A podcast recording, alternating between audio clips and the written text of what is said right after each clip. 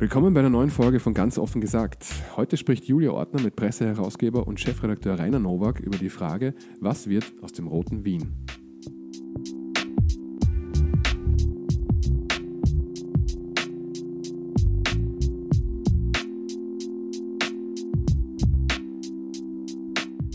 Mein Name ist Julia Ortner und ich habe heute einen Gast, mit dem ich vor dem Wiener SPÖ-Parteitag am 27. Jänner über Michael Häupl, die Verfasstheit der Wiener Sozialdemokratie, die Zukunftsszenarien fürs Rote Wien und seinen Blick auf die Stadt sprechen will. Dieser Gast beobachtet die Wiener SPÖ als Journalist schon seit mehr als 20 Jahren. Rainer Nowak, Geschäftsführer, Herausgeber und Chefredakteur der Presse, ist heute bei uns. Freut mich, dass du da bist, Rainer. Ich freue mich, eingeladen zu sein. Äh, ich habe nachgedacht, bevor wir uns heute getroffen haben, wann wir uns das erste Mal so bewusst über den Weg gelaufen sind, beruflich. Und ich konnte mich erinnern, dass das ähm, wahrscheinlich im Sommer 1996 war. Da habe ich ein Praktikum, ein Sommerpraktikum bei der Tiroler Tageszeitung in Wien gemacht. Äh, das war irgendeine Sommer-PK im Parlament, wo, wo wenig Leute waren. Und du warst da, das weiß ich, warst, von, warst da schon bei der Presse. Und wir haben uns dann später, sind wir uns dann wieder begegnet, also zwei Jahre später, 1998, bin ich, äh, habe ich bei der Presse angefangen, da warst du dann dort schon Redakteur. Das ist sozusagen unsere gemeinsame Geschichte. War nicht die schlechteste Zeit war nicht die schlechteste Zeit damals. Ja, es war durchaus eine auch äh, lustige Zeit. Äh, wir haben dich ja eingeladen, weil du dich eben schon sehr lange gerade auch mit der Wiener SPÖ beschäftigst und mit der Wiener Kommunalpolitik. Du warst ja dein ganzes bisheriges Berufsleben bei der Presse, bist jetzt also sicher kein linker Ideologe, bist kein Rot-Grüner, bist auch kein Vorkämpfer für die Marie-Hilfer-Straße, das grüne Projekt gewesen. Ähm, also jemand, der eigentlich nicht unbedingt ideologisch da bei der Wiener SPÖ anzusiedeln ist. Wieso kennst du dich ähm, im Roten Wien so gut aus und wie konntest du dir über die Jahre äh, deine Kenntnisse und deine Kontakte zur Stadt so aufbauen in der Rolle als Pressemann sozusagen? Jetzt ist eine Frage, auf die man nur, nur, nur selbstherrlich antworten kann, was ich gar nicht mag. Na, dann mach's halt selbstkritisch. Ich mache selbstkritisch. Also, weil es ist ja, ich, es zielt darauf ab. Also man kann sagen, es überrascht uns ja jetzt weniger, wenn jetzt zum Beispiel, ich sage jetzt mal so wie in den oberösterreichischen Nachrichten der neue Landwirtschaftskammerpräsident äh, äh, vorkommt oder der Falter engere Kontakte zur SPÖ hat oder der Standard viel über die Grünen oder intensiv berichtet. Aber eben, wenn man bei der Presse ist, hätte man ja vielleicht das Bild nicht so also viel. Die, die Wiener ÖVP war aufgrund ihrer Marginalisierung vermutlich auch jetzt nicht mhm. immer am ähm, der größte Fan des Rainer Nowak als Wien-Chef. Es kommt ganz einfach daher, dass ich, dass ich Wien-Ressortleiter war und Wien-Redakteur. Und das kommt daher, dass ich in der Presse der Meinung war und dass der Michael Fleischacker damals äh, zum Glück einreden konnte, dass wir eine andere Art von Wien-Berichterstattung brauchen, eine andere Art von Regionalberichterstattung. Ich habe mir die offen gestanden in den USA aus der New York Times abgeschaut, nämlich eine, eine Beschreibung dessen, wie sich eine Stadt verändert und weniger eine Beschreibung, was gerade in Pressekonferenzen passiert. Also nicht die Unfalls- und ähm, Mordstatistikberichterstattung, sondern mehr in eine Richtung, wie entwickelt sich ein Stadtviertel, wie entwickelt sich die Stadt, ähm, das finde ich immer am spannendsten. Ähm, oft ist es so, man lebt in einer Stadt und äh, erfährt aus der Zeitung gar nicht, was das gerade für ein Boom ist, ähm, wie sich die Immobilienpreise über die Jahrzehnte entwickelt haben. Das vielleicht im Immobilienteil, aber nicht im Wienteil. Mhm. Also mein Bestreben war immer, ähm, den Wienteil mehr erlebbar zu machen und, und, und spürbar zu machen. Und ich glaube, aus dieser Geschichte heraus und natürlich immer als Politikjournalist ähm, war mir auch von Anfang an klar, dass die wahre Macht der Sozialdemokratie ausschließlich in Wien ist und ein, ein, da nah dran zu sein, war für mich immer dann der Schlüssel, die SPÖ, die Bundespartei zu verstehen. Zum Teil auch die anderen Parteien, aber vor allem die SPÖ. Äh, war das am Anfang, weil du sagst, als du das aufgebaut hast, dann in der Kommunalpolitik und als äh, Wien-Politikchef in der Presse, äh, war das am Anfang dann auch teilweise so, dass dir begegnet ist, quasi, ja, du, du oder sie, sie sind ja quasi der, der sie sind ja der von der Presse. Also gab es da auch sozusagen die Sicht, was will man jetzt mit dem Bürgerlichen da als guten Kontakt? Beides. Ähm, einerseits gibt es die fast schon ans elegant arrogante, ähm, grenzende Einstellung des Wiener Bürgermeisters. Ja, man hat doch einen guten Kontakt zur bürgerlichen Presse, weil schaut nichts, also gehört ja dazu zur Medienvielfalt, die er in dem Zusammenhang durchaus ernst meint. Auf der anderen Seite der unglaubliche Grant des Wiener Bürgermeisters, durchaus auch mir gegenüber, also sein Pressesprecher, hatte es nicht immer leicht, einen Interviewtermin für mich zu erkämpfen, weil er meinte dann, was der Novak schon wieder, oh mein Gott. Ja, damit muss man leben, 20 Jahre lang, äh, konnte ich ganz gut. Bürgermeister Häupl meinte mal über mich, ähm, wäre besser, ähm, es wäre besser, ich würde Restaurantkritiken ähm, schreiben, weil beim Beisel und bei den Wirtshäusern kennt er sich aus im Gegensatz zur Politik. Ich weil du hast das, ja auch eine Kolumne längere genau. Zeit, eine Gastrokolumne geschrieben. Ich sehe das natürlich anders, aber äh, nichtsdestotrotz, wie gesagt, ich kenne relativ viele handelnden Personen, ob es der Wohnbaustadtrat Werner Feimann war, sein Mitarbeiter Josef Ostermeier, ähm, die, die, die, die, die Frauenregium Renate Braun, ich kenne die alle relativ lang. Aus Wien, auch wieder verschwundene Politiker wie Laura Rudasch aus der Zeit. Und wenn man die Menschen kennt, dann, dann, dann erfährt man viel über die Politik und auch viel über die Entwicklung Österreichs. Und bin zu einer Zeit da reingekommen, das war auch vielleicht Glück, wahrscheinlich war ich einer der wenigen jungen Journalisten, der das cool fand, Wiener Kommunalpolitik mhm. zu machen und den, das Wiener Ressort, die sogenannte Chronik, nicht als Strafversetzung zu empfinden, sondern irgendwie als wirklich ähm, äh, coole Aufgabe und smarte Aufgabe zu verstehen. Und habe damals auch Leute kennengelernt, wie den, wie den, den, den, den Norbert Kettner, der heute Tourismusdirektor von Tourismusdirektor Wien ist, der ist, ja. damals Pressesprecher von mhm. Sepp Rieder war, Martin Ritzmeier, der äh, bis heute Pressesprecher von Michael Häupl ist, die habe ich damals kennengelernt und fand das eigentlich relativ smart. Also jetzt ähm, nicht, nicht, nicht, nicht schlechter als in der, in, der, in der Bundespolitik die Pressesprecher eines Kanzlers kennenzulernen. Ich fand das, fand das damals toll. Mhm. Äh, du sprichst ja Michael Häupl, an dem kommt man natürlich nicht vorbei in Wien. Es ist ja das rote Wien, kann man sagen, hat in, einer, in der Person von Michael Häupl hat man mittlerweile den Eindruck, so eine gewisse perfekte Manifestation erfahren. Also er als Figur steht ja schon für diese Stadt. Er ist seit 1993 90 Landesparteivorsitzender, 94 ist er Bürgermeister geworden. Ähm, jetzt am 27. Jänner entscheidet die SPÖ bei ihrem Parteitag über, seinen, über den neuen Parteichef zumindest mal, Andreas Schieder oder Michael Ludwig. In der Folge will sich der Häupl dann im, in dieses Jahr auch zurückziehen als Bürgermeister. Ähm, ein Wien ohne Michael Häupl kann ich mir persönlich fast äh, schwer vorstellen, gerade in unserer Generation, jetzt, jetzt nicht nur sozusagen altersmäßig, sondern auch in unserer Journalistengeneration, weil irgendwie war der ja immer da, oder? Hm, das stimmt, wobei ich glaube, das werden wahrscheinlich Journalisten oder, oder Bewohner unter Helmut Zilk ähnlich gesehen haben. Also sie konnten sich eine Stadt ohne Helmut Zilk auch nicht vorstellen.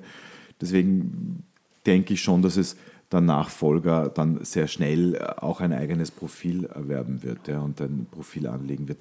Ich glaube, da ist man viel zu sehr, das sieht man jetzt in Niederösterreich. Also mhm. äh, Niederösterreich ist auch nicht untergegangen, als Erwin Bröll das Land verlassen hat. Ähm, man wird sehen, wie die Landtagswahlen ausgehen, aber ich glaube, dass wir solche Übergänge und Abgänge immer ein bisschen überbewerten.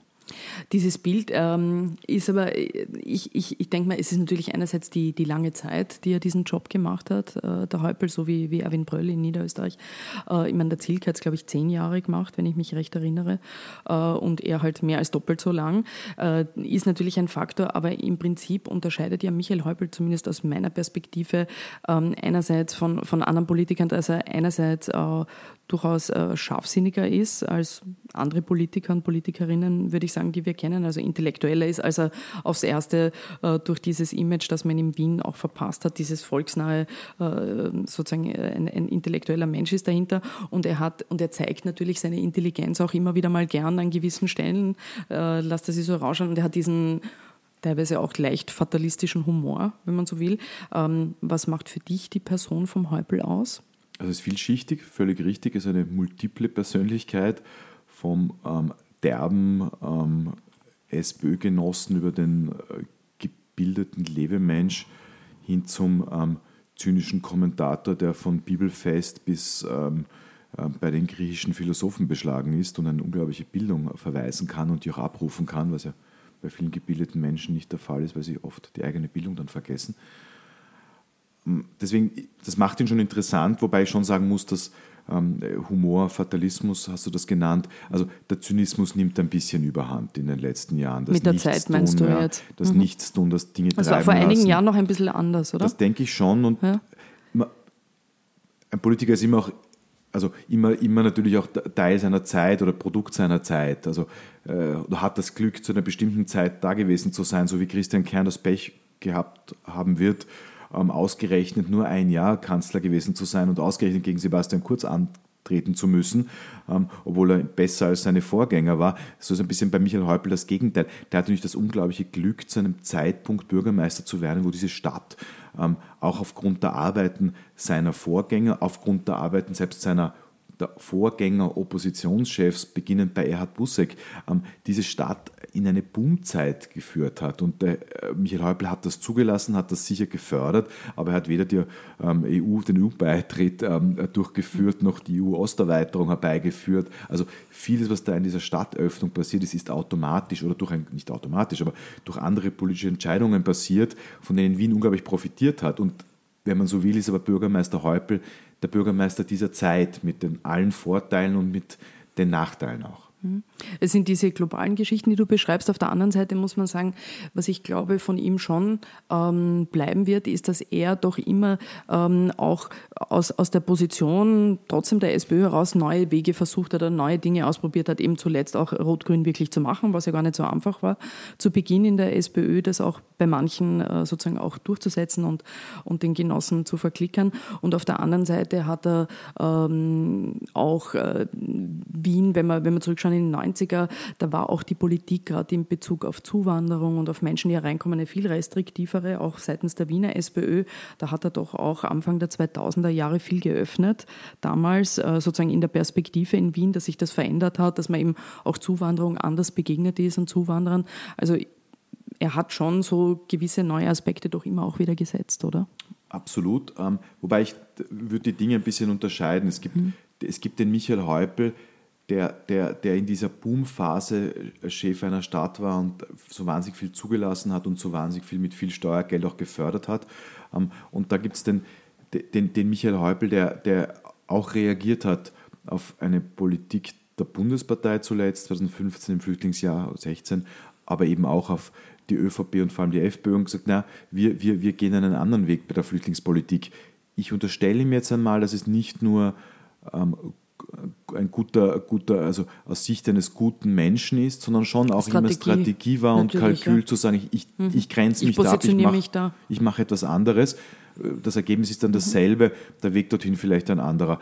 Was ich besonders interessant finde an Wien ist, dass das, was der Wiener SPÖ zum Teil noch geschadet hat, deswegen braucht er immer diese Zuspitzungen, ich oder die FPÖ, das Duell mit Heinz-Christian Strache, ich oder eine andere Flüchtlingspolitik, also immer diese Zuspitzung eher auf eine bestimmte Position, die bei den Wahlen dann immer funktioniert hat, ähm, war ja, ist ein interessantes Phänomen. Diese Stadt unter Michael Häupl hat ja damit in, in seiner Zeit ähm, auch die Phase gehabt, wo wir darüber ernsthaft diskutiert haben, dass die Stadt schrumpfen wird. Mhm. Eine völlige Fehleinschätzung. Dann kam es eben, dann kam die EU, aber da, zu Beginn haben wir das dann noch diskutiert. Dann später die EU-Osterweiterung, die Zuwanderung vor allem auch aus Deutschland.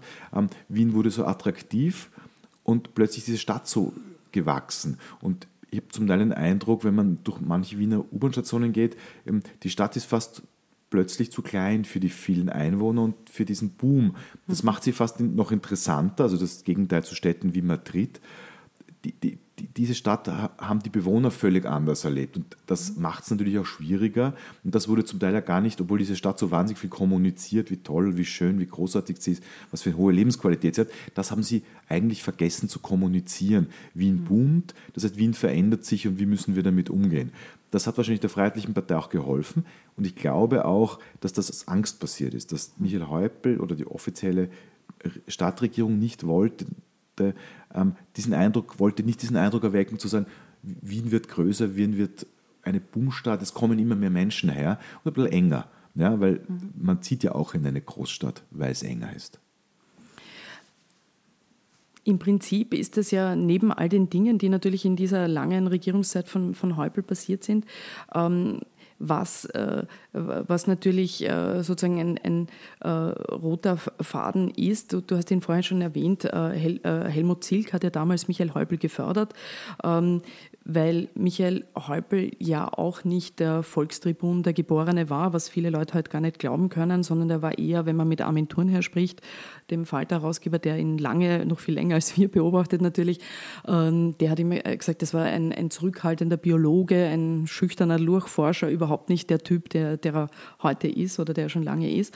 Äh, und vor ihm hat ja der, der Helmut Zilk eben vieles, äh, was wir jetzt gerade gesagt haben, diese Modernisierung der Stadt, die Öffnung der Stadt, dass, äh, dass es sozusagen eine, wie, wie eine PR-Kampagne, dass es nicht mehr so miefig war in Wien und so, was die Leute früher beschrieben haben, wie Turne in den 60er, 70er Jahren, da war ja nicht viel los in Wien. Das, das hat in den 80ern, ja. Und in den 80ern auch noch. Nicht? Also das hat ja eigentlich der Zilk begonnen und der Häupl hat es dann äh, fortgesetzt und man hätte eigentlich gar nicht gedacht, dass der, äh, dass, dass man es schaffen kann, wie du gesagt hast, äh, dem Zilk so nahe zu kommen, oder? In, in der Beliebtheit oder in der Prominenz in Wien.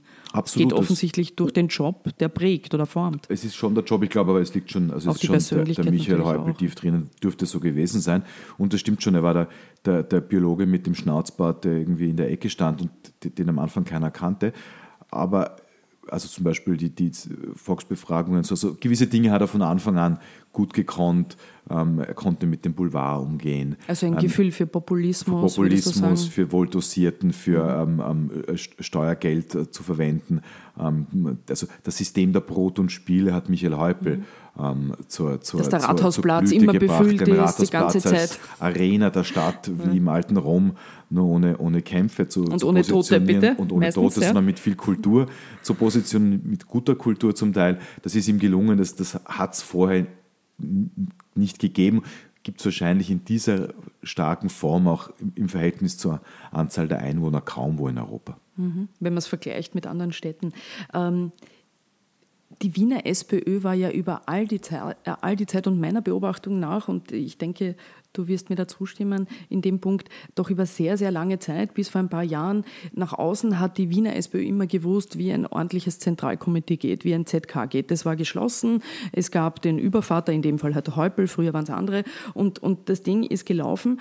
Ähm, durch, diese, durch diesen langen Prozess dieser ungeklärten Machtverhältnisse und der ungeklärten Nachfolge hat der Häupl natürlich das dann irgendwie schleifen lassen und dadurch sind gewisse Entwicklungen und Konflikte unter, unter den Leuten entstanden, die ihm gern nachfolgen wollen. Das heißt also, diese große Stärke, wenn man so will, die auch eine traditionelle Stärke ist und vielleicht auch eine, die nicht sonderlich moderne Politik, äh, Politik äh, bedeutet, aber das war ja immer diese Geschlossenheit, das gibt es ja in der Form jetzt nicht mehr, das erleben wir ja jetzt schon seit einiger Zeit.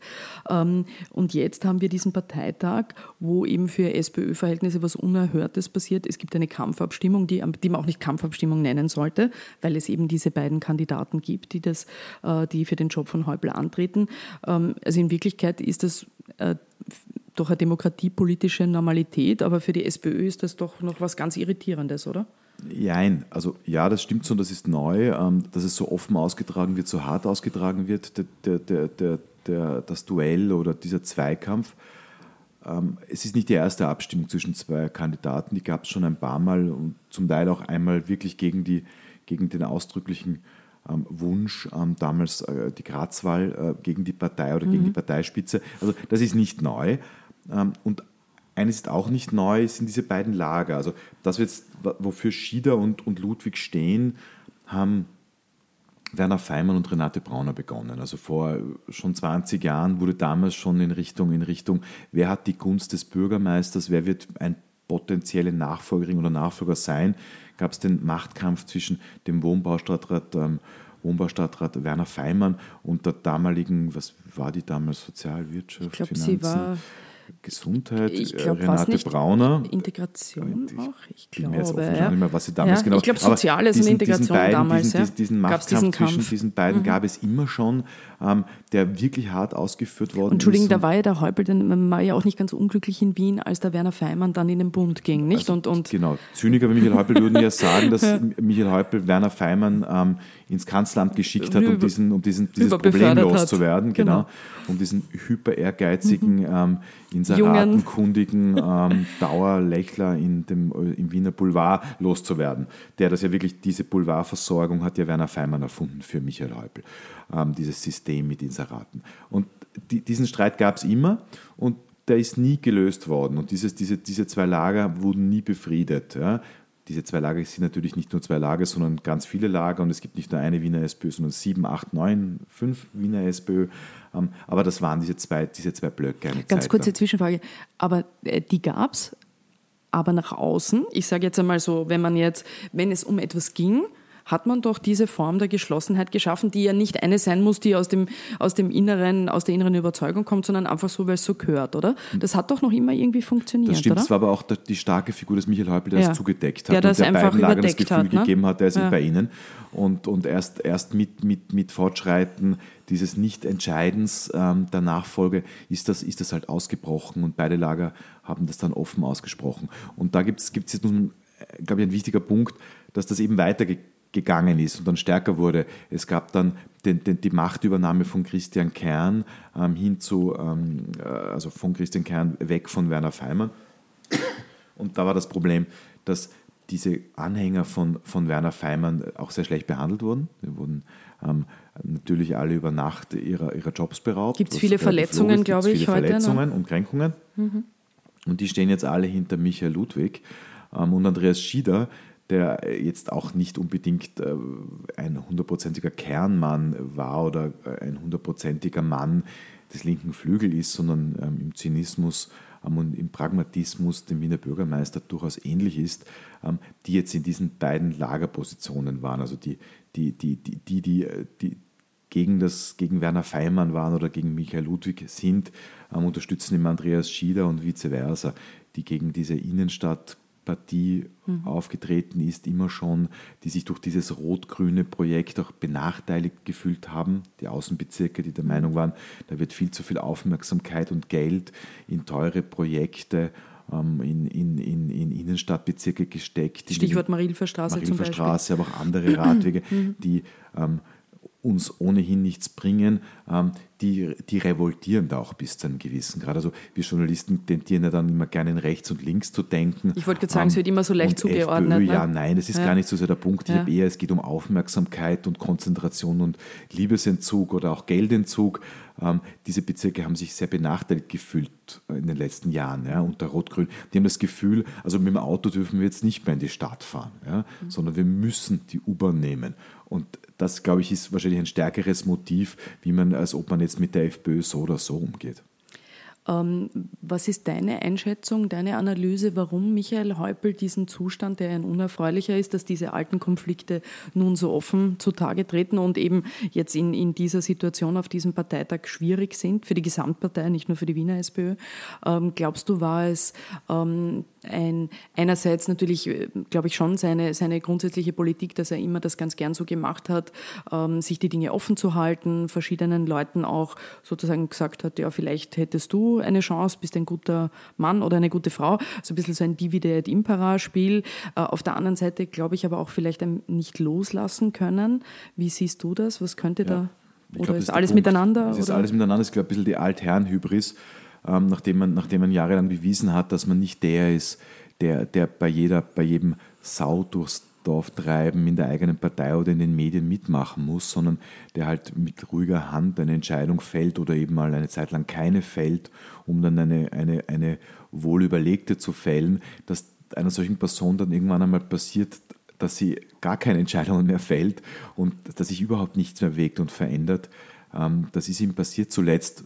Du hast es selber vorher gesagt, die Entscheidung hin zur Richtung Rot-Grün war jetzt aus einer ganz neutralen Sicht der Dinge natürlich eine, eine interessante und neue. Das ist so wie Schwarz-Grün ähm, in Oberösterreich äh, eine Pionieraktion war und ebenso Rot-Grün in Wien neu war und man das ausprobieren musste, genauso wie es eine erste schwarz-blaue Zusammenarbeit in einem Bundesland äh, interessant war und ist. Also ich bin das jedes Jahr immer relativ neutral und, und eher als, als Politikjournalist im Experimentierkasten. Insofern, da war er noch mutig, da hat er sich noch mhm. was getraut.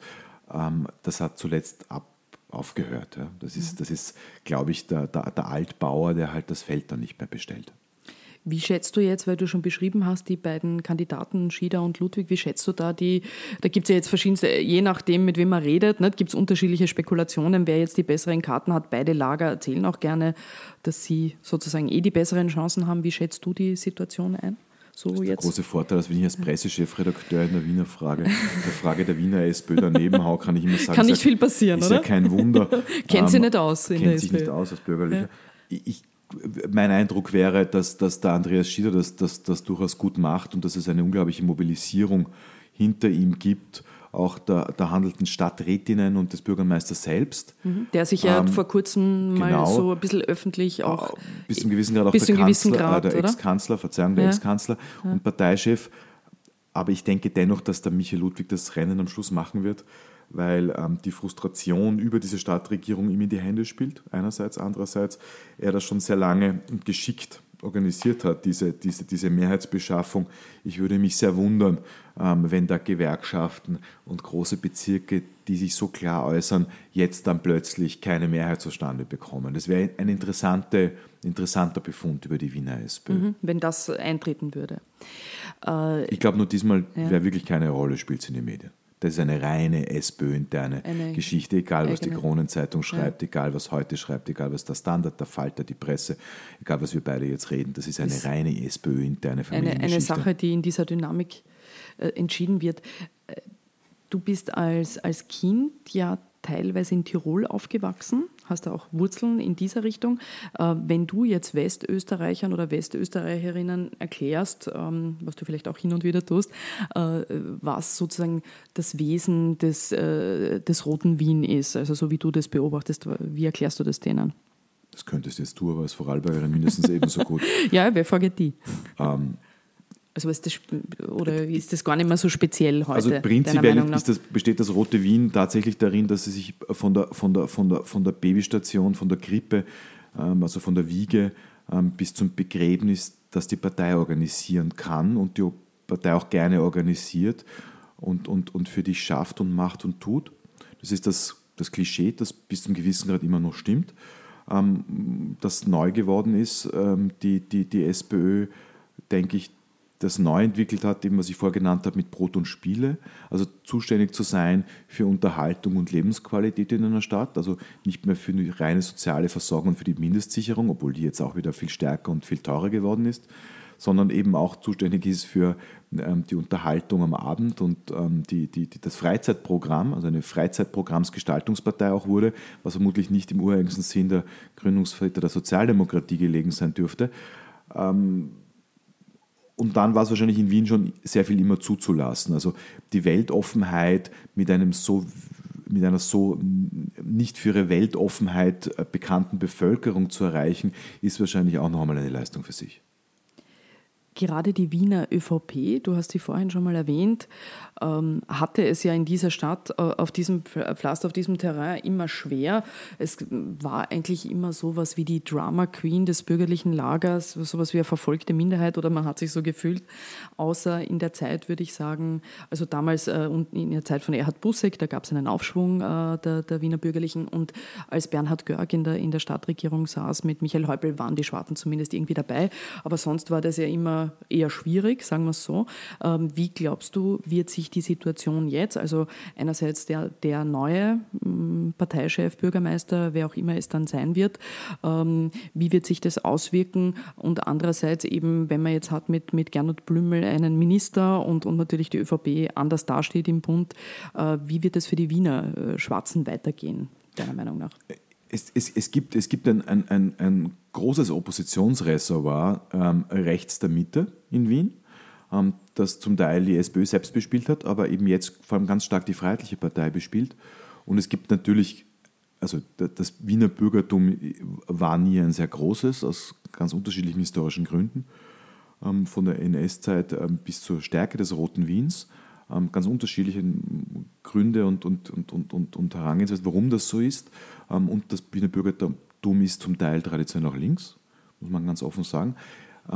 Ich denke, die Wiener ÖVP ähm, wird dennoch stärker werden, ähm, ist auch nicht sehr schwer von dem von, Niveau aus. Von dem Niveau aus kann man und ich gewinnen. denke, ja? da wird, da wird, die werden schon zulegen. Ähm, man darf nicht vergessen, dass die Neos in Wahrheit auch eine zutiefst bürgerliche Partei in Wien sind und diesen Oppositionscharakter stark mitnehmen ähm, und da, da, da, da, der ÖVP auch Konkurrenz machen. Ich finde immer wieder interessant, dass es weder der ÖVP, auch nicht den kritischen Zeitungen äh, genug gelingt, auch die negativen Seiten dieser Stadt, Stadt darzustellen, nämlich was mit diesem unglaublichen Preis wir dafür zahlen in der bestverwalteten Stadt der Welt, wie sich die Wiener SPÖ Du meinst jetzt, was Gebühren etc. was betrifft? Gebühren, was Steuern, was einen unglaublichen Schuldenberg betrifft. Also in Wien ist das Geld zum Teil abgeschafft. Ja, und wenn man sagt Geld abgeschafft, meint man oft London und Paris, weil alles so teuer ist. Das ist in Wien nicht. Aber das Geld ist abgeschafft, nämlich das Geld des Steuerzahlers. Das muss man einfach offen sagen. Und das nehmen wir Wiener aber, kommt mir vor, mit einer unglaublichen Nonchalance hin, ähm, weil wir eben das so toll finden. Ähm, dass die Müllabfuhr so perfekt Solange die Müllabfuhr und alles gut läuft, gibt es eine große Toleranz offensichtlich. Genau, aber ich kenne auch Schweizer Städte. Äh, also man kann jetzt nicht sagen, dass in Zürich ähm, das Chaos herrscht und mhm. da zahlt man weniger und da ist der Schuldenberg ein kleinerer. Aber ja, ich will auch lieber in Wien als in Zürich leben. Ja, ich wollte gerade sagen, wenn du es dir aussuchen kannst. Äh, das Thema ist aber schon was, was die ÖVP schon immer Ah ja, genau, wieder, bei der ÖVP, ja? Verzeihung. Ähm, Ja. ähm, ja, also werden, werden, werden wohl zulegen, ähm, hängt ein bisschen davon ab, wie sich die, wie sich die Bundesregierung schlägt. Wenn die Bundesregierung ähm, mit, nur mit reiner Wien-Kritik ähm, auffällt und der Wiener SPÖ es wieder besser gelingt, zu sagen, die Wiener die, die Bundes-ÖVP ist ja eine Anti-Wien-Partei, wie sie das im letzten Wahlkampf recht erfolgreich gemacht haben, dann wird das schwieriger, wenn es dem Gernot Blümel gelingt, als auch Kultur- und Europaminister ähm, einen bisschen sagen wir mal, ähm, mehr Bohemian-Style äh, dort reinzubekommen. Wir wollen nicht übertreiben mit Bobo, aber ein bisschen mehr Bohemien und Bürgerlichkeit im Sinne von Großmittelbürger und weniger Kleinbürger, für das die Wiener ÖVP nun leider auch steht, dann, dann hat er da sicher Chancen. Ähm, aber noch einmal, da gibt es auch die Neos, ähm, da gab es bis vor kurzem zum Teil auch die Grünen in, in, in, Die in Wien diesem 7, Bereich in dem wir gerade sitzen, Ja. in dem Bezirk, die da mit einem, mit einem Bezirksvorsteher Blimlinger in Wahrheit auch punkten kon kon konnten, weil der ist jetzt bei Gott kein Regionallinker. Ja. Mhm. Also das ist schon eine schwierige Gemengelage für eine bürgerliche Partei in Wien. Es kommt ja wahrscheinlich dann eben auch auf die Themen an, ähm, mit denen man dann als, als Stadt-ÖVP reingeht. Wenn ich jetzt noch zurückdenke, im Wahlkampf hat zum Beispiel, kam ja sehr stark auch immer wieder das Thema ähm, Lebensqualität in Wien im Vergleich zu früher, dass die ÖVP das kritischer gesehen hat. Zum Beispiel der Sebastian Kurz, da gab es eher einen Haufen Aufregung drum, aber der hat einmal auch ähm, äh, behauptet im Wahlkampf, die Zeit des Wegschauens ist vorbei. Es gibt genug Wiener, die sich überlegen, in einen anderen Bezirk umzuziehen, weil sie sich in ihrer Gasse mittlerweile etwas fremd fühlen. Da gab es ja dann eine große Debatte. Ähm, da ist es wahrscheinlich schwierig. Also wenn, wenn, wenn die Wiener SPÖ sich so positioniert und sagt, wir sind aber so eine tolle Stadt und bei uns lebt man so gern und die ÖVP sagt, das ist alles so, die Leute wollen wegziehen, wird das Ja, schwierig werden, oder? genau. In der Und Wahrnehmung. Die, und wie so oft liegt die Wahrheit wohl dazwischen. Und in Wahrscheinlich, ja. Schattierungen.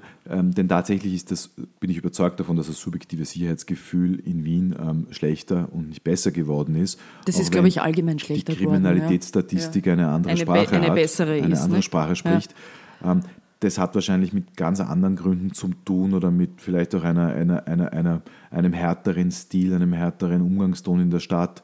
Ähm, wahrscheinlich müsste man auf solche Soft Skills äh, wieder stärker setzen, dass sich die verbessern und das nicht nur in Werbekampagnen, sondern mit ganz konkreten Maßnahmen fördern. Ähm, wie weiß ich jetzt auch nicht, ich bin zum Glück kein Stadtpsychologe, ähm, fällt mir nur auf. Ich, ich glaube tatsächlich, dass es Gegenden in Wien gibt, wo, wo, wo Bewohner sich unsicherer fühlen als früher.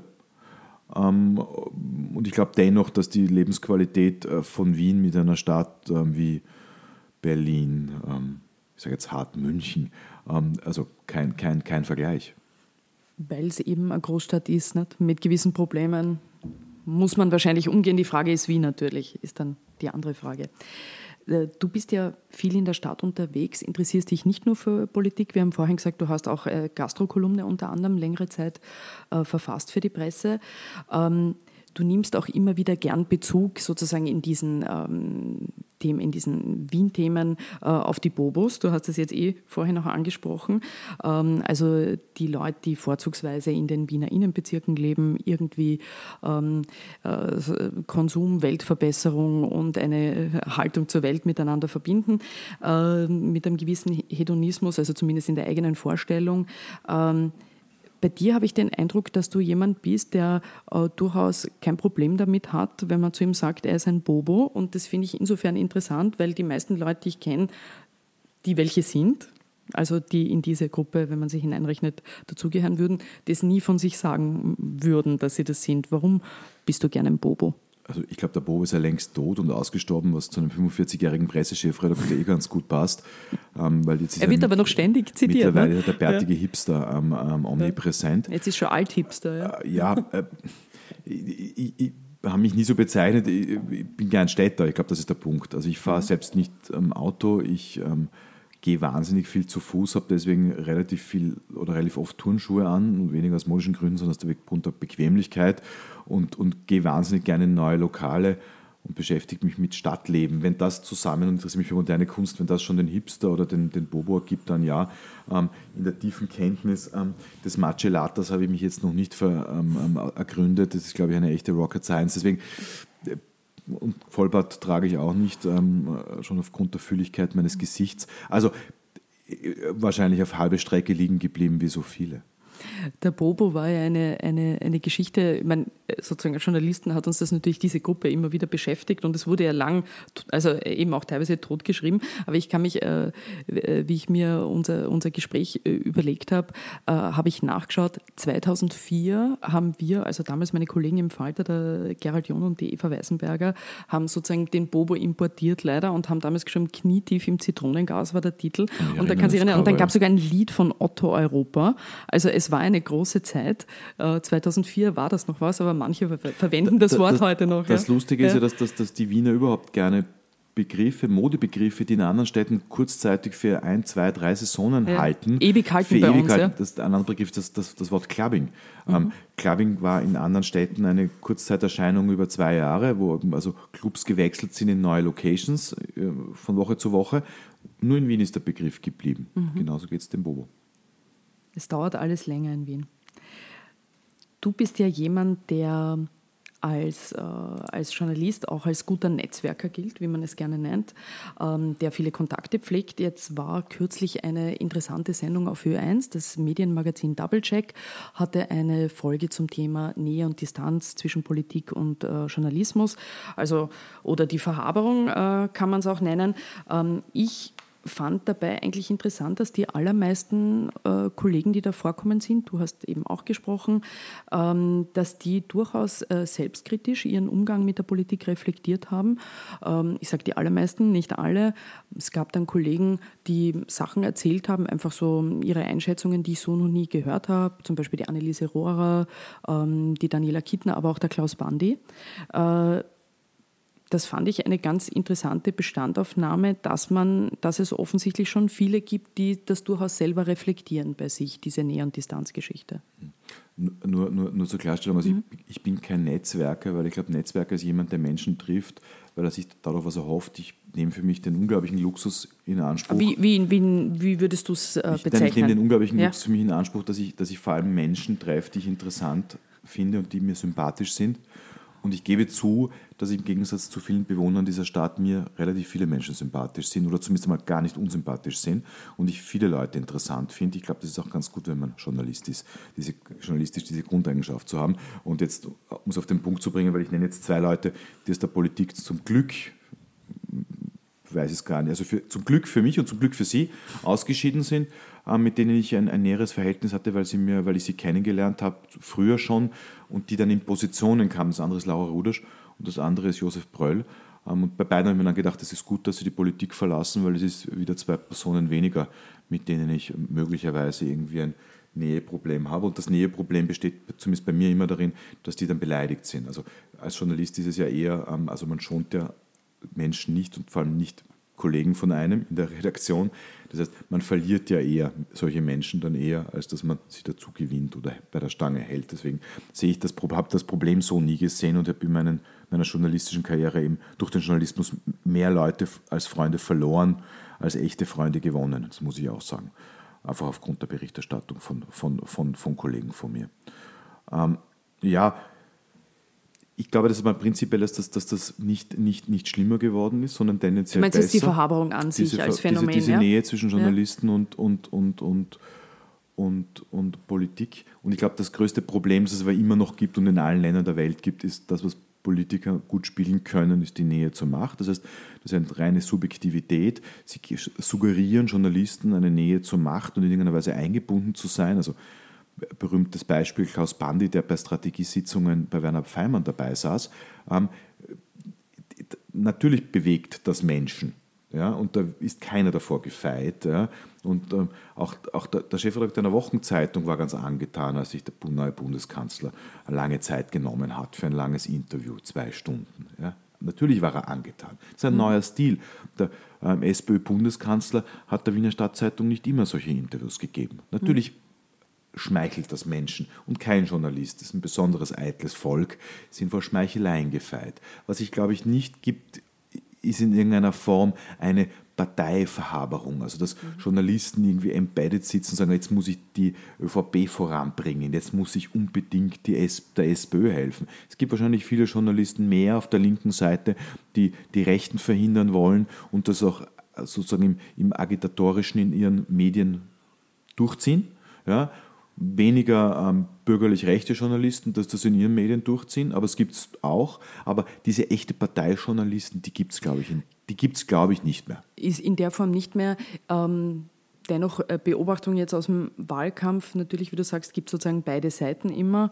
Ähm, der Unterstützung im Wahlkampf denke ich schon, dass man einen starken Eindruck hatte, neben sozusagen prononcierten Unterstützern von Christian Kern, die eh ein paar Medien ganz klar waren, dass es da doch eine, eine doch brei, äh, relativ äh, große und breite äh, Front an Medien, Zeitungen äh, gab, die äh, eher Sebastian Kurz äh, sozusagen gut fanden. Also ich würde jetzt sagen, von dem her, in dem Wahlkampf... ich, ich, ich würde es, nein, ich, ich sehe es ich ich ein bisschen anders, weil jetzt könnte man sagen, okay, wo stand der ORF? Und der ORF, glaube ich, muss ich jetzt nicht vorwerfen lassen, besonders pro Kurz gewesen zu sein. Also das wäre mir neu und das würden die ORF-Kollegen ebenso von sich weisen wie ähm, Sebastian Kurz. Ähm, insofern, und das ist die größte Medienorgel. Dann gibt es noch die Kronenzeitung und den Boulevard. Und die, ja, das stimmt, mhm. waren erstmals deutlich auf Seite von Sebastian Kurz, also des ÖVP-Herausforderers. Das war neu. Ähm, auf der anderen Seite haben die auch schon Kampagnen wie bei der ähm, Abstimmung über die Wehrpflicht ähm, nicht gewonnen. Also auch das war noch keine so gmate Wiesen für ihn. Und dass jetzt die, die Qualitätsmedien sich ähm, ein bisschen stärker für den einen oder anderen ähm, engagieren, das war klar. Und für beide Kandidaten galt, nämlich sowohl für Christian Kern als auch für Sebastian Kurz, dass die Medien ähm, aufgrund der, der, der, also der kurzen Distanz ihres Antretens als Parteichef und dem Wahlkampf ein bisschen in einer, in einer, in einer wie sagt man da, strategischen Bredouille Zwickmühle waren. Ja, also mein Redaktionsausschuss hat mich ernsthaft gefragt, ähm, ob wir jetzt ähm, stark für Christian Kern in die Bresche springen, kurz nachdem er angetreten ist und gesagt, Weil du ihn ja gut kennst, war die ja, Argumentation. Ja, das war gar nicht die Argumentation. Oder, oder? Die Argumentation war ja. eher eine andere, zu sagen, wir haben derart für den, Rück, für den Rücktritt, Rücktritt von, von, von, Werner, Werner Feimann, Feimann geschrieben, geschrieben, über Jahre und ihn gut, gefordert. das haben viele. Viele haben das getan. Ja. Dass als dann Christian Kern kam, hat mhm. er natürlich ein paar Monate echte, echte, wie sagt man da, Honeymoon-Zeit gehabt. Ja? Weil natürlich ähm, jeden, jeden Satz, den er gesagt hat, der wurde mal am Anfang eher positiv aufgenommen, sonst wären wir auch sehr unglaubwürdig gewesen. Also man kann doch nicht einen, einen, einen Polit, Polit, Politiker wie Werner Feimann ständig angreifen, dann kommt wer an und sagt, okay, wir machen gleich in dieser Negativspirale weiter. Und ähnlich war es bei Sebastian Kurz, ähm, ÖVP-Obleute, ich erinnere bitte an, an Michael Spindelegger und Reinhold mhm. Mitterlehner, der erst retrospektiv wieder zum Helden stilisiert wurde und der uns am Anfang auch gefeiert wurde als Westernheld, der er nie war. Ja, wie er dann weg war, war natürlich der Neue, hat er mal am Anfang Vorschusslorbeeren bekommen. Und ich glaube, das war der Grund. Deswegen sind beide Politiker ähm, rechts, links ein bisschen besser behandelt worden als Werner Feimann und Michael Spindelegger, hm, die nur negativ behandelt wurden. Ja, und wahrscheinlich könnte man auch heute sagen, zu Unrecht. Ja, so schlecht waren die wahrscheinlich gar nicht, wie wir mit denen umgegangen sind. Da gab es auch zum Teil kein Halten mehr. Also in der täglichen Negativschlagzeile über die große Koalition des Werner Feimann und Michael Spindelegger gab es wirklich kein Halten mehr. Hm. Ja, dieses Runter, der, äh, der, Effekt des Runterschreibens, der ab einem gewissen Punkt leider auch äh, teilweise passiert. Ähm, Christian Kern, weil du ihn erwähnt hattest, das war eben ähm, auch ein, ein Thema in, im Ö1 Medienmagazin. Du hast eben ähm, da offen erzählt und das weiß man auch von dir, dass du ihn kennst, schon aus seiner Zeit als ÖPB-Chef und eben auch, weil eure Kinder gemeinsam in die, in die gleiche Schule gingen, in dieselbe Schule gingen. Nicht in die gleiche Klasse. Nicht in die gleiche, aber in die Schule zumindest. Äh, wie, wie, wie kann man sich das vorstellen? Wie war das für dich so als Journalist, wie du dann draufgekommen bist, als er Kanzler wurde? Die gehen da in die Schule und so. Wie, hast du, wie bist du mit dem umgegangen? Ja, also das, das ist relativ einfach und relativ entspannt. Da sind die Überschneidungen jetzt nicht so groß, abgesehen davon, dass man sich gehetzt kurz vor acht vor der Schule sieht ähm, und, und, und einem die, weiß ich nicht, wie heißt das, Toilettfehler oder schlecht gebundene Krawatten auffällen, was ja beim Bundeskanzler, beim ehemaligen ein Thema war. Also nicht, dass er das so oft hatte, sondern dass ihm das aufgefallen wäre. Ähm, ich glaube, das kann man relativ entspannt sehen. Also zumindest ich bin damit relativ entspannt umgegangen und ich, ich nehme an, auch er. Aber mir fällt jetzt gerade auf, nach diesem Podcast bin ich endgültig ähm, in die, in die, in die SPÖ eingemeindet. Das ist ein völlig neues Bild für mich und ein völlig neues Sehr schockierend, oder? Kenner, das wollen Kenner wir nicht. Der, der, Wiener SPÖ, bekannt mit Christian bekannt Kern. mit Christian ganz Kern. neue Seiten. Ein, ein, ein, ähm, nein, aber äh, ja. ich habe den Christian Kern als ÖBB-Chef kennengelernt und, und, und, und, und fand ihn, fand ihn als, als, als Staatsmanager äh, durchaus beeindruckend und war wie so viele der Meinung, na, wenn er schon ein Staatsmanager ist, dann kann er doch gleich den Staat managen. Ähm, dass das dann gar nicht so einfach für ihn war, ähm, haben wir dann später erfahren. Wobei, den Staat hat wahrscheinlich besser gemanagt als die Partei. Gut, jetzt möchte ich dir helfen, dass du nicht so in diese sozialdemokratische Ecke gestellt wirst. Das wollen wir natürlich nicht. Ähm, Ach. Um Himmels Willen. Äh, nirgendwohin wollen wir dich stellen, Keine sondern Ecke, du, bitte, stehst, ja. äh, du stehst, wo du stehst.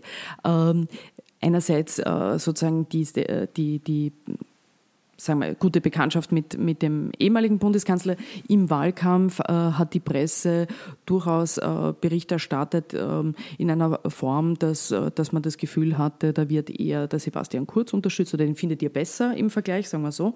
Ähm, wie habt ihr dann zum Beispiel in diesem Wahlkampf, ähm, wie habt ihr da reflektiert, äh, wie gehen wir um mit wem, wie wird das ausgesprochen, wie macht man das in der Presse, sozusagen im Alltagsgeschäft? Also bist ja jahrelang selber in Innenpolitikredaktionen gesessen, weißt natürlich, dass die Reflexion im Tagesgeschäft, vor allem in einem Wahlkampf, mitunter zu kurz kommt. Ähm, was, Aber gibt es die Möglichkeiten natürlich dann gibt's schon, die, oder? Gibt es die Redaktionskonferenz, ja. wo wir immer die Loopings drehen und, und, und, und, und versuchen, in einen Helikopter zu setzen.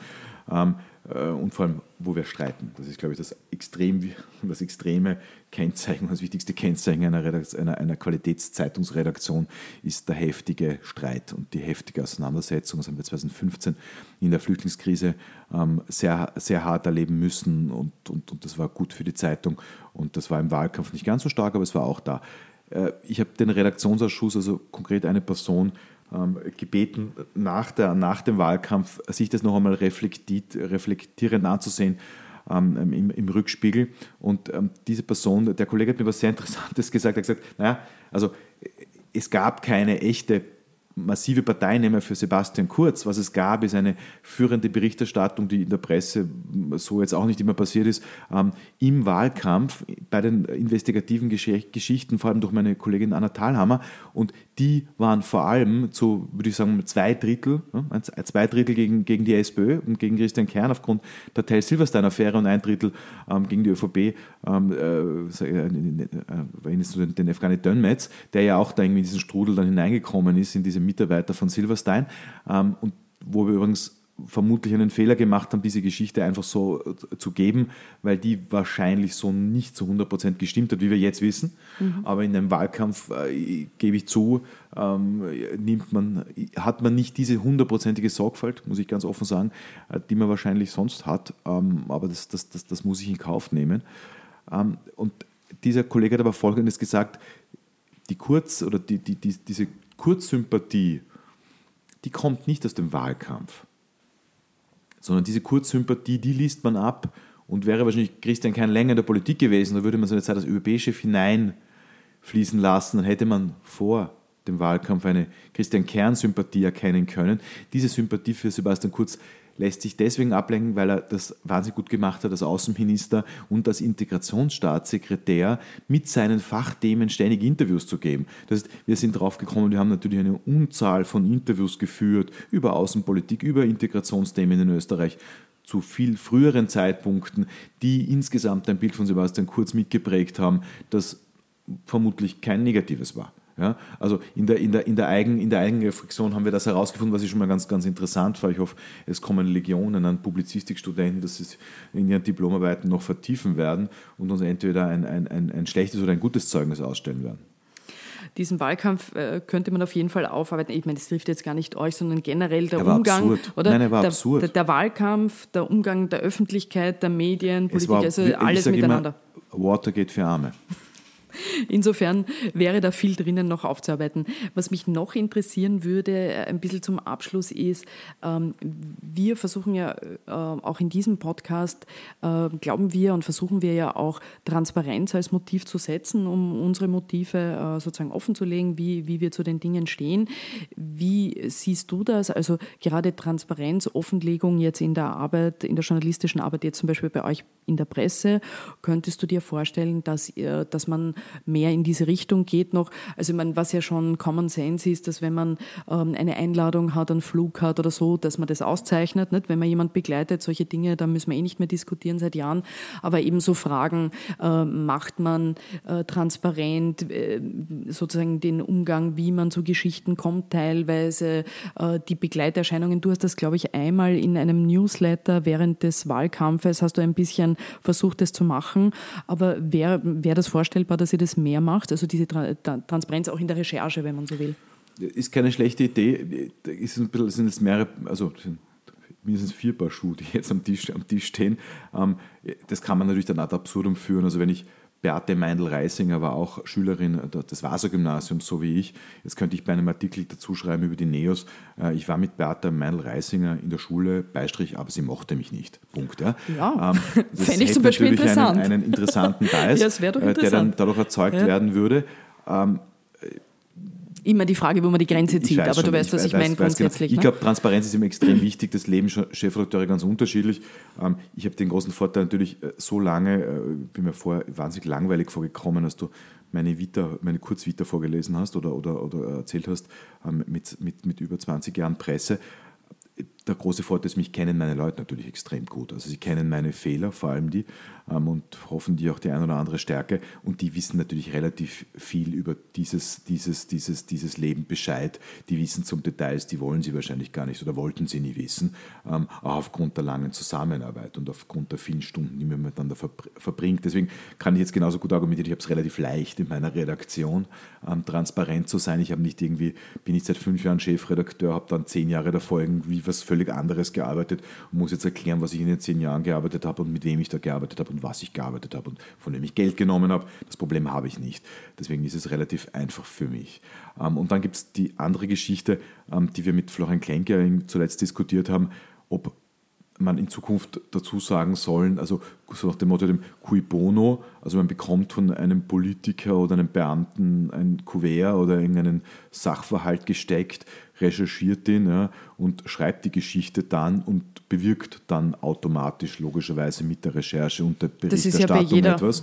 Geschichte da würde ich sagen, so, Vorsicht, Vorsicht. Also wenn wir dann mhm. dazu schreiben, wenn wir dann die Quellen, den Quellenschutz aufgeben, schaue ich mir an, ob unsere investigativen Journalisten noch die gleichen Dokumente zugespielt bekommen, wenn sie das jedes Mal dazu schreiben würden oder dann, ob es dann doppelt, dreifach, vierfachen Boden gibt und man Quellen nennt und andere versteckt und verbirgt. Also das halte ich für einigermaßen absurd und ehrlicherweise ist auch nicht meine Aufgabe, ähm, da groß zu überlegen, wem was nützt, wenn ich der Meinung bin, es ist eine Geschichte, die hält und die hält einfach aufgrund der normalen Kriterien. Also doppelt, dreifach Check, im Idealfall vierfach Check ähm, und, und, und glaubwürdig, nicht glaubwürdig durch glaubwürdig Dokumente und, und belegt ist. Ja. genau, ähm, dann, dann, dann bringen, bringen, bringen. Äh, ich denke auch, dass diese Quellenschutzdebatte, eh, die kann man führen, die sehe ich auch nicht unbedingt so, dass das die Antwort ist, sondern die, die, die Antwort denke ich doch, dass äh, insofern war dein Beispiel ein bisschen überzogen, aber es ist nicht uninteressant, einfach äh, begleitend dazu zu schreiben mit, mit der Meindl-Reisinger. Also so, ja. jetzt zum Beispiel, nein, aber einfach jetzt nicht in dem Fall, du weißt, was ich meine, aber dazu zu schreiben, man kennt den oder die von dort und dort, ist eine Information, glaube ich, für, für Leserinnen und Leser jetzt, die durchaus relevant sein kann und so kann man Dinge schon einordnen, dass man den Quellenschutz und so, dass, dass das ein zutiefst heikles und, und ambivalente Geschichte ist, da bin ich total bei dir. Aber ich meinte eher die andere äh, Transparenzkiste. Aber gut, du gehst davon aus, du bist als Person, Rainer Nowak, eh so transparent, nein, weil dich die nein, Leute auch kennen nein, in deiner Redaktion und in deinem beruflichen Transparenz, Umfeld. Ne? Also Transparenz, also man kann es auch mit der Transparenz übertreiben. Also wenn ich dann, wenn ich dann irgendwie Leuten, die, die, die mich weder kennenlernen wollen, sondern nur halt schnell irgendwie in einer Zeitung konsumieren wollen, mir mein halbes Privatleben hinlege, dann frage ich, sage ich too much information. Ja, also das, das, das mit Transparenz meine ich, dafür gibt es ja interne Redaktionen. Also man muss ja nicht alles nach außen tragen, sondern man gibt das Versprechen ein bisschen die Presse. Äh, wir machen diesen Podcast hier, äh, wir, wir, wir sind der Standard, der Falter, wer auch immer. Und da gibt es halt ein bestimmtes Versprechen, das der Leser oder der User glauben kann oder nicht. Und dieses Versprechen abzusichern, äh, hat man Transparenz und die gilt vor allem intern. Ja, also wir haben interne Regelwerke mit einem Redaktionsausschuss, mit Ressortleitern, ähm, die sich gegenseitig bis zu einem gewissen Grad natürlich kontrollieren. Es gibt das sechs Augen, vier Augen, acht Augen Prinzip. Wenn ich einen Leitartikel schreibe, liest den ja auch jemand gegen. Ja, also da geht das wer drüber, da so, geht ja. mein Stellvertreter drüber und sagt mir nicht, nicht selten, sagt, das kannst du so nicht schreiben. Ja? Weil, und aus welchen Gründen dann auch immer. Ja, das, das, gehört, das gehört zu einer Qualitätszeitungsredaktion dazu, würde ich sagen, unterscheidet uns von, von, Bloggern und von irgendwelchen Sites, die keiner versteht und kennt und, und, und, und, und, und niemand hat. Das meine ich mit Transparenz. Also ich finde, man muss es vor allem intern bei den eigenen Leuten machen und im Bedarfsfall natürlich auch wenn es dann hart auf hart geht, das offenlegen können. Mhm.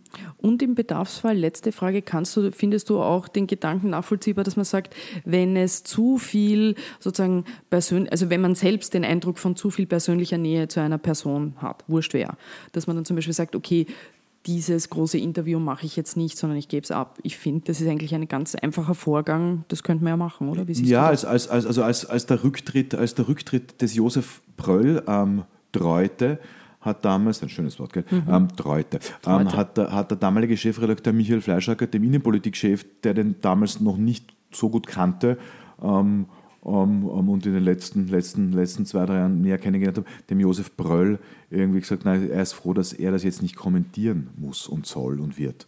Michael Fleischacker. Mhm. Also ich glaube, ich glaub, muss man wirklich sagen, dass, dass da gibt's, kenne ich auch Geschichten aus dem Standard und, und von anderen Medien.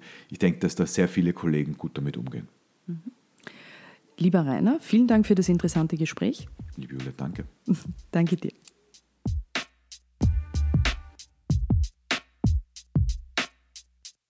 Das war's für heute von uns. Wenn es euch gefallen hat, folgt uns doch auf Facebook oder Twitter. Wenn es nicht gefallen hat, äh, tut das trotzdem. Schickt uns Kritik, Anregungen und Vorschläge, wen ihr künftig hier zu Gast hören wollt.